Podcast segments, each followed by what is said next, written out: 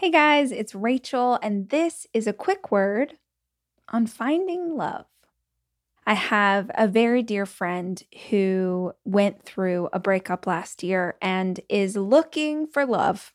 Like they finally feel ready, they've done the therapy, they've done the healing, and he's looking for love. And he's the kind of person who is not looking to date. Like he is looking for a girlfriend. He wants a partner. He doesn't know how to do a sort of shallow conversation. He's one of those people, which is probably why we're friends, who wants to go deep right away. Like, hey, what's really going on? And what do you think about this? And what did you learn in therapy? And what's your childhood trauma? He's an incredible person, but he was talking about all of the things that he wanted in a partner.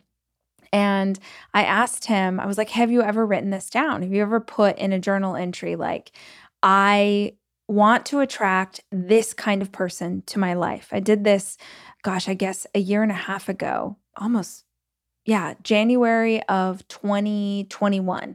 I wrote this down in my journal. I was like, I'm not ready to find a partner, but when I do, I want my partner to be this. I want him to have these values. I want him to care about this stuff. I want him to love adventure and be open to change and love music. And I just like wrote down all these things and I forgot that I had written that down. I was really intentional about it. I was really focused on it, but I sort of wrote it down and then just kind of threw it up to God. And that was that. And I didn't think about it anymore. And it wasn't until probably a year later that I was reviewing my journal and I found that entry. And I totally bugged out because I had written a paragraph of the man that I ended up falling in love with. I I literally described my boyfriend today.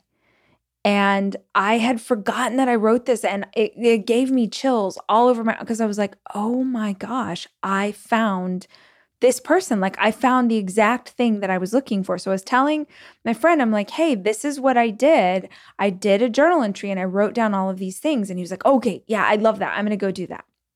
So he takes it seriously. He goes back to his journal. He writes down all the things and he comes back to me like, okay, Rachel, this is what I'm looking for.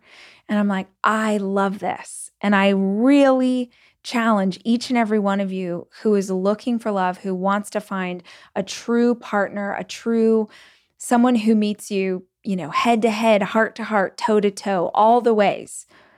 If you want that, I, I challenge you to do this and to write it down in your journal. And then I challenge you with this question Are you all of the things that you're looking for? Because we don't attract into our life what we want, we attract into our life what we are. Your partner, your friend circle, your job, all of it on some level is a mirror of who you are as an individual.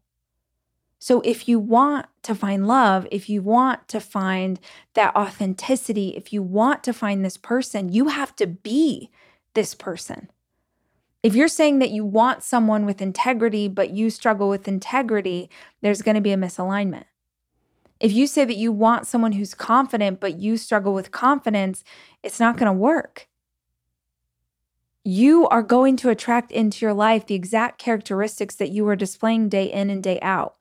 So if you actually want to find an incredible partner, then you need to take some time to figure out how to be incredible on your own.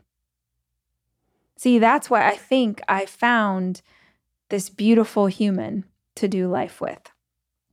Because I spent a lot of time trying to figure out how I could be the very best version of me. And I wasn't trying to figure out how to be the very best version of me for a man. I was trying to figure out how to be the very best version of me for me.